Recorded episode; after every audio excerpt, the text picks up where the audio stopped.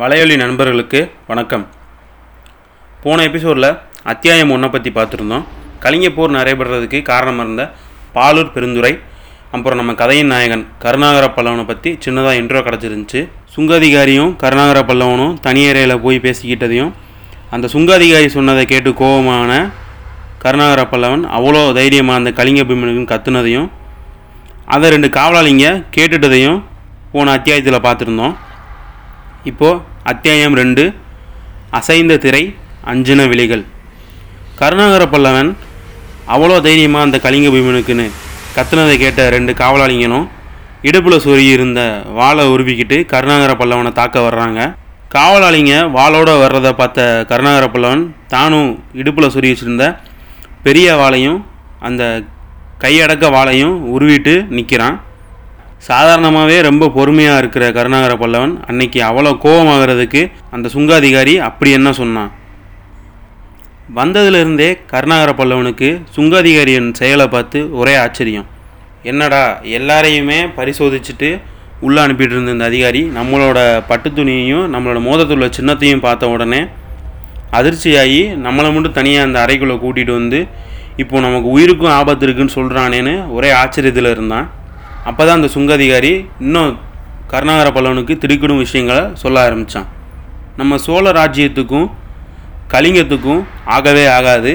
போன வருஷம் கூட இந்த உலகமே பார்த்து பயந்த மேலை சாளுக்கிய சோமேஸ்வர மாமன்னரை சோழ மன்னர்கள் தோக்கடிச்சிட்டாங்க. அந்த மேலை சாளுக்கிய மன்னனும் கலிங்கமும் ரொம்பவே நெருக்கமாக இருந்தாங்க. கலிங்க தேசம் எப்போவுமே சோழர்களுக்கு எதிராக தான் இருந்துச்சு. இப்படி ரெண்டு தேசத்துக்கும் பகைமையே இருக்கும்போது சோழ மன்னர் கலிங்கத்தில் இருக்கிற இந்த பாலூர் பெருந்துறையை சோழர்களுக்கு இந்த கலிங்கர்கள் விட்டு கொடுத்துருவாங்கன்னு எப்படி நம்புகிறாருன்னு எனக்கு தெரியலை அப்படின்னு சொல்கிறான் இந்த சுங்க அதிகாரி இப்படி சொன்னதை கேட்ட உடனேயே கருணாகர பல்லவனுக்கு பயங்கர அதிர்ச்சி ஆயிடுது. சோழ மன்னர் தாங்கிட்ட மட்டுமே சொல்லி பட்டு துணியில் தனக்கு மட்டுமே தெரிஞ்ச விஷயத்தை எழுதி கொடுத்ததை எங்கேயோ கலிங்கத்தில் பாலூர் பெருந்துறையில் இருக்கிற இந்த சுங்க அதிகாரிக்கு எப்படி தெரிஞ்சதுன்னு ரொம்பவே அதிர்ச்சி ஆயிடுறான். அதை சுங்கதிகாரிகிட்ட கேட்கவும் செய்கிறான். இது மன்னர் என்கிட்ட மட்டுமே சொல்லி அந்த பட்டு துணியில் எழுதி கொடுத்த விஷயம். இது உங்களுக்கு எப்படி தெரியும்? அதுக்கு அந்த சுங்கதிகாரி சிரிச்சுட்டே சொல்கிறான் இந்த விஷயம் கலிங்க நாட்டுக்கே தெரியும். அதே மாதிரி நீங்கள் தூதுவனாக வர்றதும் பாலூர் பெருந்துறையில் தான் வந்து இறங்குவீங்கங்கிறதும் இங்கே உள்ள எல்லாருக்குமே தெரியும். வேங்கி நாட்டில் கலிங்க நாட்டோட ஒற்றர்கள் நிறையா பேர் இங்கே இருக்காங்க. அவங்க கலிங்க அரசர்கள்கிட்ட பாலூர் பெருந்துறைக்காக சோழ மன்னர் கலிங்கத்து மேலே போர் தொடுக்க போகிறாரு எந்நேரம் வேணால் அவர் போர் தொடுக்கலாங்கிற விஷயத்த சொல்லியிருக்காங்க. இது வதந்தியாக இருந்தாலும் சோழ மன்னர் சுமூகமாக போயிடும்னு நினைக்கிறாரு. ஆனால் பல வருடங்களாகவே பகையாக இருக்கிற ஒரு நாடு எப்படி சோழ மன்னர் கேட்ட உடனே அவ்வளோ வரியையும் வருமானத்தையும் ஈட்டித்தர இந்த துறைமுகத்தை விட்டு தருவாங்க. இது நடக்காத காரியம். தான் உயிரை கொடுத்தாவது பாலூர் பெருந்துறை துறைமுகத்தை அவங்க சண்டை போட்டு காப்பாற்ற தான் பார்ப்பாங்க விட்டு கொடுக்க மாட்டாங்க அப்படின்னு சொல்கிறான் கருணாகர வல்லவனும் யோசிக்கிறான். ஆமாம் இத்தனை நாட்டு வணிகர்கள் வர்றாங்க இவ்வளோ வரி பணம் கொட்டுது அவ்வளோ வருமானம் வருது. இந்த துறைமுகத்தை யாராக இருந்தாலுமே விட்டு கொடுக்கறதுக்கு மனசு வராது தான் இருந்தாலும் சோழ மன்னர் கேட்குறாரு இவங்க விட்டு கொடுக்க மாட்டாங்களா? அப்படின்னு யோசிக்கிறான். என்னதான் இந்தியாவில் முக்கால்வாசி பகுதி சோழர்களுக்கு கட்டுப்பட்டு இருந்தாலும் கலிங்கம் இன்னும் தனி சாம்ராஜ்யமாக தான் இருக்குது அதை கலிங்க பீமனும் ஆனந்தவர்மனும் தான் ஆண்டுக்கிட்டு இருக்காங்க. இப்போது சோழ சாம்ராஜ்யத்தை ஆண்டுட்டு இருக்க மன்னர் வீர ராஜேந்திர சோழர். அவர்தான் பாலூர் துறைமுகத்தை சோழர்களுக்கு கொடுக்க சொல்லி ஒரு ஓலையையும் சோழ நாட்டு தூதுவனை கருணாகர பல்லவனையும் அனுப்பி வச்சுருக்காரு. தூதுவராக வர்றவங்கள துன்புறுத்தவோ அவங்கள கொல்லவோ எந்த நாட்டு மன்னர்களும் செய்ய மாட்டாங்க. அந்த தூதுவாக வர்றவங்க எதிரி நாட்டு ஆளாக இருந்தாலுமே அவங்கள விருந்தினர் போல தான் பார்த்துப்பாங்க. அப்படி நான் தூதுவனாக தானே வந்திருக்கேன். என்ன? அவங்க ஏதாவது செஞ்சிட முடியுமா? அப்படின்னு கருணாகர பல்லவன் கேட்குறான். அதுக்கு அந்த சுங்காதிகாரி சொல்கிறான் உங்களை ஏதாவது பண்ணிடுவாங்களா? முதல்ல உங்களை சிறைபிடிச்சு ஓ சிறையில் அடைப்பாங்களா? அப்புறம் அப்புறம் என்ன? கையாலேயே சைகையில் உங்களை கொன்றுவாங்கன்ற மாதிரி காட்டுறான். ஓ சோழ மன்னனோட தூதுவனை கொள்கிற அளவுக்கு அவ்வளோ பெரிய ஆளாயிட்டாங்களா இவங்க?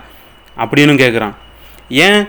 இந்த துறைமுகத்தை சோழ மன்னர் கொடுத்தாதான் என்னவா அப்படின்னு கேட்குறான் கருணாகர அதுக்கு அந்த சுங்கதிகாரி சொல்கிறான் என்ன தான் தமிழ்நாட்டில் பூம்புகார் புதுவை சோழ குலவள்ளி கொற்கை இப்படி நாலு பெரிய துறைமுகம் இருந்தாலும் இந்த பாலூர் துறைமுகத்தில் இருந்து தான் கடாரம் அதாவது மலேசியாவுக்கும் சொர்ணாபூமின்ற சிங்கப்பூருக்கும் போகிறதுக்கு ஈஸியாக இருக்கும். கப்பலெல்லாம் காற்று போகிற திசையில் தான் போவாங்க. இந்த பாலூர் பெருந்துறையிலிருந்து அடிக்கிற காற்று எந்த தடையுமே இல்லாமல் கடாரத்துக்கும் சொர்ணாபூமிக்கும் கொண்டு போய் சேர்த்துரும். தமிழ்நாட்டில் இருக்க துறைமுகங்கள்லேருந்து அடிக்கிற காற்று சில நேரம் வேகமாகவும் சில நேரம் சுழற்றியும் அடிக்கிறதுனால நிறையா கப்பல்கள் விபத்துக்குள்ளாயிருக்கு நிறையா மனித இழப்பும் நடந்திருக்கு. அதனால தான் பாலூர் துறைமுகத்தை சோழ மன்னர் கேட்குறாரு இது கண்டிப்பாக நடக்கவே நடக்காது. அப்படின்னு சுங்க அதிகாரி சொல்கிறான் சரி கொடுக்காம இருக்கட்டும். ஆனால் தூதுனா வந்திருக்க என்னை ஏன் கொல்லுவாங்க? அதுக்கு காரணம் என்ன? அப்படின்னு கேட்குறான் வேங்கி நாட்டில் இருக்க கலிங்க ஒற்றர்கள் சோழ மன்னர் கலிங்கத்து மேலே போர் தொடுக்கிறதுக்கு தயாராக இருக்கான்னு சொல்லிட்டு ஒரு வதந்தியை பரப்பியிருந்தாங்க இல்லையா? அதை கேட்ட உடனே கலிங்கத்தில் இந்த பாலூரில் உள்ள நிறையா தமிழர்களை வியாபாரிகளை வணிகர்களை எல்லாரையுமே சிறைப்பிடிச்சாங்க. நிறையா பேரை காவலர்களை அனுப்பி கண்காணிச்சுக்கிட்டு இருக்காங்க. இதை கேட்ட கருணாகர பல்லவன் என்ன? தமிழர்களை சிறைப்பிடிக்கிறாங்க கண்காணிக்கிறாங்களா? ஓ இந்த மாதிரிலாம் கொடுமை பண்ணுறாங்களா அப்படின்னு கேட்குறான் இதை கேட்ட சுங்க அதிகாரி அது மட்டும் இல்லை தமிழர்கள்லாம் ஊருக்குள்ளே நடமாடுறதுக்கே தடை விதிச்சிருக்காங்க அப்படின்னு சொல்கிறான் என்ன? தமிழர்கள் ஊருக்குள்ளே நடமாடக்கூடாதா? அப்படின்னு சொல்லிட்டு பயங்கரமாகவே கோபமாக இருக்கான் கருணாகர பல்லவன். திரும்ப ஆரம்பித்த சுங்கதிகாரி அது மட்டும் இல்லை அப்படின்றான். ஏ என்னப்பா அது மட்டும் இல்லை அது மட்டும் இல்லைன்னு. ஒழுங்காக வெட்டு ஒன்று துண்டுன்னு சொல்ல வந்த விஷயத்த சொல்லு அப்படின்னு கருணாகர பல்லவன் கேட்க ஏற்கனவே தனியாக தான் வந்திருக்கான் சின்ன பையனாக வேற இருக்கான் இவனால் என்ன பெருசாக நடந்துற போகுது அப்படின்னு நினச்சானோ என்னவோ அந்த சுங்கதிகாரி கருணாகர பல்லவன்கிட்ட சொல்லக்கூடாத ஒரு விஷயத்த சொல்லிட்டான்.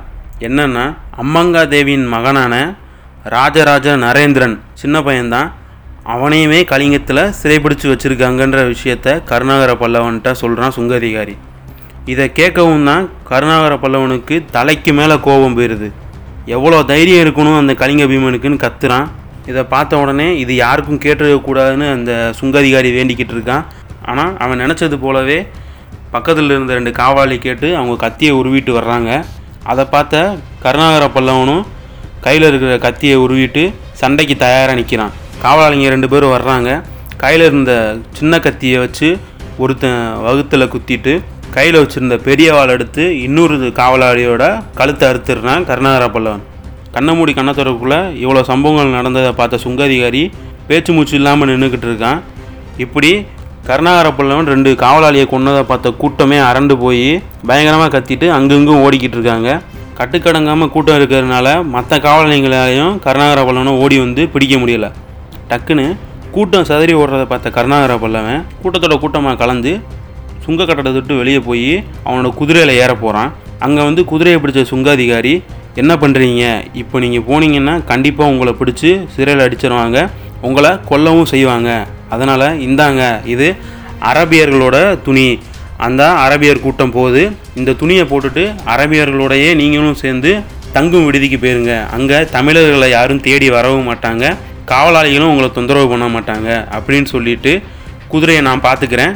நைட்டு நானே உங்களை கூப்பிட வர்றேன் அப்படின்னு சொல்லிட்டு குதிரையை ஓட்டிட்டு அங்கேருந்து போகிறான். அரபியர்கள் போல தொலை தொலைன்னு வெள்ளை கலர் துணியை போட்ட கருணாகர பல்லவன் அந்த கூட்டத்தோடய பின்னாடி நடக்கிறான். அப்போது தங்கும் விடுதியும் வருது. காவலாளிகள் எல்லாரையும் செக் பண்ணி தான் உள்ளே அனுப்புகிறாங்க. பின்னாடி ஒரு வண்டியில் இருந்த மூட்டையை எடுத்து தோலில் வச்சுக்கிட்டு கருணாகர பல்லவனும் உள்ளே நுழைய பார்க்குறான். அவனை காவலாளி கண்டுக்கலைனாலும் அவன் இடுப்பில் சொல்லியிருந்த கத்தியோட கைப்பிடி நல்லாவே ட்ரெஸ்ஸை விட்டு வெளியே தெரியுது. அதை பார்த்து சந்தேகமானவுடனே ஏ இங்கே வாணி அப்படின்னு சொல்லிட்டு காவலாளி கூப்பிட்றான். டக்குன்னு அவன் போட்டிருந்த ட்ரெஸ்ஸை உருவி காவலாளி முகத்தில் எரிஞ்சிட்டு இடுப்பில் சுருகி இருந்த வாளை உருவுறான். நாலு காவலாளிகள் அவனை நோக்கி கத்தியோடு ஓடி விடுறாங்க நாலு பேரையுமே தான் மேலே ஒரு கீழல் கூட விழாமல் சரசரன்னு வெட்டி வீசிடுறான். பின்னாடி இருந்து இன்னும் நிறையா காவலர்கள் கருணாகரன் பிடிக்க ஓடி வந்துட்டு இருந்தாங்க.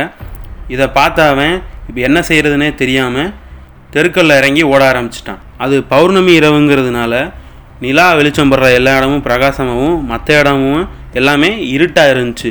அப்படியே தெருக்களுக்குள்ளே மாறி மாறி ஓடிட்டு இருந்த கருணாகர பல்லவன் பக்கத்தில் ஒரு பெரிய மாளிகையை பார்க்குறான். திடீர்னு எதையோ யோசிச்சாவன் அந்த மாளிகையோட செவரை பிடிச்சி ஏற ஆரம்பிக்கிறான். தத்தி தத்தி ஏறிக்கிட்டு இருக்கான். மேலே ஏறின பிறகு பார்த்தா அந்த சைடு பெரிய பள்ளத்தாக்கு இருக்குது பள்ளத்தாக்குக்குள்ளே விழுந்தால் கண்டிப்பாக செத்துருவோம். உயிர் பிழைக்கிறதுக்கான வாய்ப்பே கிடையாதுன்னு கண்டுபிடிச்சாவன் செவத்தில் பள்ளி மாதிரி ஒட்டிக்கிட்டு அப்படியே நகண்டு நகண்டு போகிறான் அப்படியே கொஞ்ச தூரம் நகண்டு நகண்டு போன அவனுக்கு ஒரு ஜன்னல் தெரியுது. டக்குன்னு அந்த ஜன்னலுக்குள்ளே குதிக்கிறான். ரூமுக்குள்ளே ஒரே ஒரு விளக்கு மட்டும் எரிஞ்சுக்கிட்டு இருக்கு. ரூமுக்குள்ளே யாருமே இல்லை. யாருமே இல்லைன்னு தெரிஞ்சோடனே ஆஸ்வாசப்படுத்திக்கிட்டு சரி யாராவது வந்தாலும் பிரச்சனை ஆயிரும்னு சொல்லிட்டு கையில் கத்தியை வச்சுக்கிட்டு பக்கத்தில் ஜன்னல் பின்னாடி இருந்த திரைக்கு பின்னாடி போய் ஒளிஞ்சுக்கிறான். அவன் திரைக்கு பின்னாடி போய் ஒளிஞ்சது தான் தாமதம். அவன் நினச்ச மாதிரியே அந்த அறைக்குள்ளே ஒரு உருவம் வருது. அந்த உருவத்தை பார்த்த உடனேயே தன்னையே மறந்து அந்த உருவத்தையே உத்து பார்த்துக்கிட்டு இருக்கான் கருணாகர பல்லவன் உள்ளே வந்தது ஒரு பொண்ணு. தரையில் பஞ்சை போட்டால் கூட அந்த பஞ்சுக்கே வலிக்காத அளவுக்கு மெதுவாக உள்ளே நடந்து வந்த அந்த பொண்ணை பார்த்து வாயடைச்சி போய் நிற்கிறான் அவள் அழகை அப்படியே ரசிச்சிட்டு இருக்கான். சொர்க்கத்தில் இருக்கிற தேவதைகளை போல் இருக்கா அந்த பொண்ணு.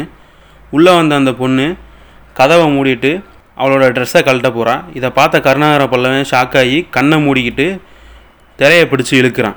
அந்த திரையை பிடிச்சி இழுக்கப்பட்டதையும் அதுக்கு பின்னாடி ஒரு உருவம் நிற்கிறதையும் பார்த்த அந்த பொண்ணு அப்படியே உத்து பார்க்குறா. இதுதான் அசைந்த திரையும் அஞ்சன விழிகளும். இதோட இந்த அத்தியாயம் ரெண்டு முடியுது.